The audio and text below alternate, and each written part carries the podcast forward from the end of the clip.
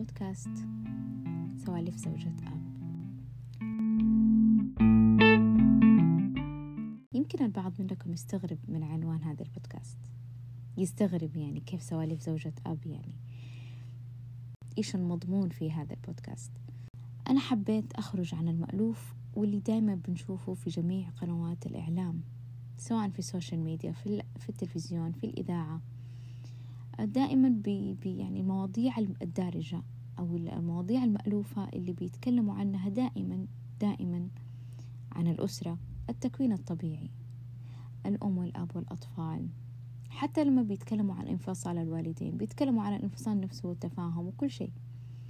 يعني نادرا نادرا ما بنلاقي مواضيع مركزة أو أو أو أو مسلطة الضوء على زوجات الأب اللي اللي في حال انفصال الوالدين أو وفاة الأم بتكون هي almost تقريبا يعني مسؤولة عن عن أبنائنا مع الأب. يعني هذه الفئة اللي موجودة في مجتمعنا ما حد ما حد بيحب يجيب سيرتهم إلا إذا صارت مصيبة. يعني إلا إذا صارت مشكلة بتتربط فيهم. يعني دائما يعني بل بالعكس بمجرد ما نسمع كلمة مرة أب أول حاجة بتجي في بالنا إنها عبارة عن إبليس على شكل امرأة. لأنه هذه هي الصورة اللي كبرنا عليها من جميع قنوات الإعلام من وإحنا صغار. في الإذاعة في الصحف في الكتب في الروايات في مسلسلات الكرتون اللي كنا نشوفها. كلها بتتكلم عن حاجة واحدة مرة أب سندريلا زوجة والد سنو وايت كلهم نفس الشيء. المرأة الشريرة اللي اللي دائما تخطط كيف تدمر زوجها وأطفال زوجها وتعذبهم. دائما هذه هي الفكرة والصورة الموجودة في أذهاننا.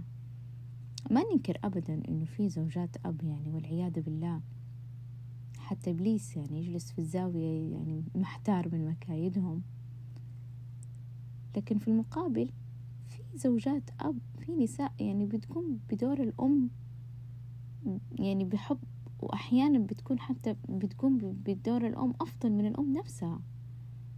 وهذا أنا أنا بتكلم عن هذا الشيء أنا في واقع شفته في حياتي وتجارب شفتها في حياتي بعيني.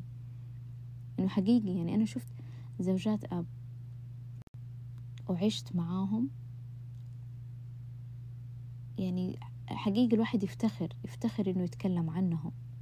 ويفتخر هم إيش إيش يعني إيش الإنجازات اللي عملوها مع أطفال أزواجهم.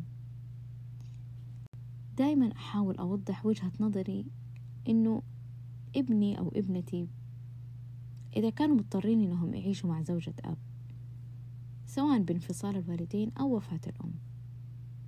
ليش ما نحاول نحسن الظن بهذه الإنسانة اللي عايشة مع أبنائنا في نفس المنزل؟ وتكون تقريبا يعني هي بتكون تقريبا مسؤولة عنهم في حال كانوا أطفال دون سن المراهقة.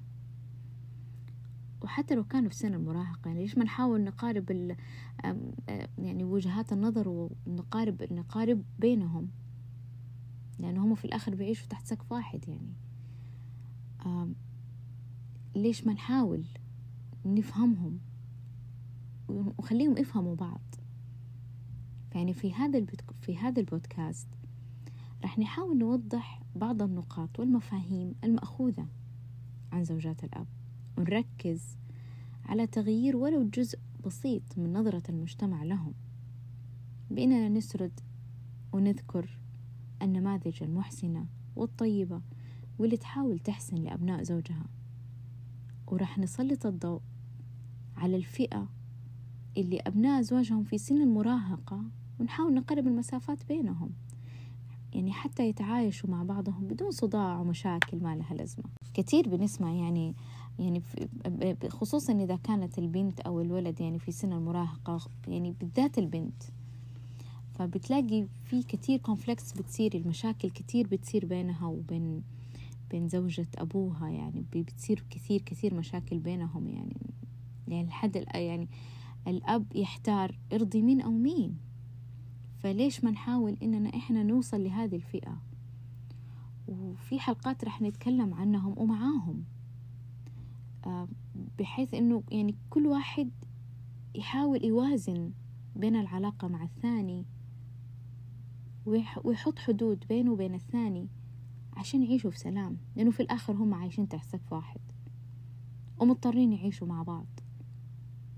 فيعني يعني حرام إنهم يعيشوا كل يوم هم في مشاكل كل يوم هم في مشاكل. هذه كانت الحلقة الأولى والتقديمية من بودكاست سوالف زوجة أب.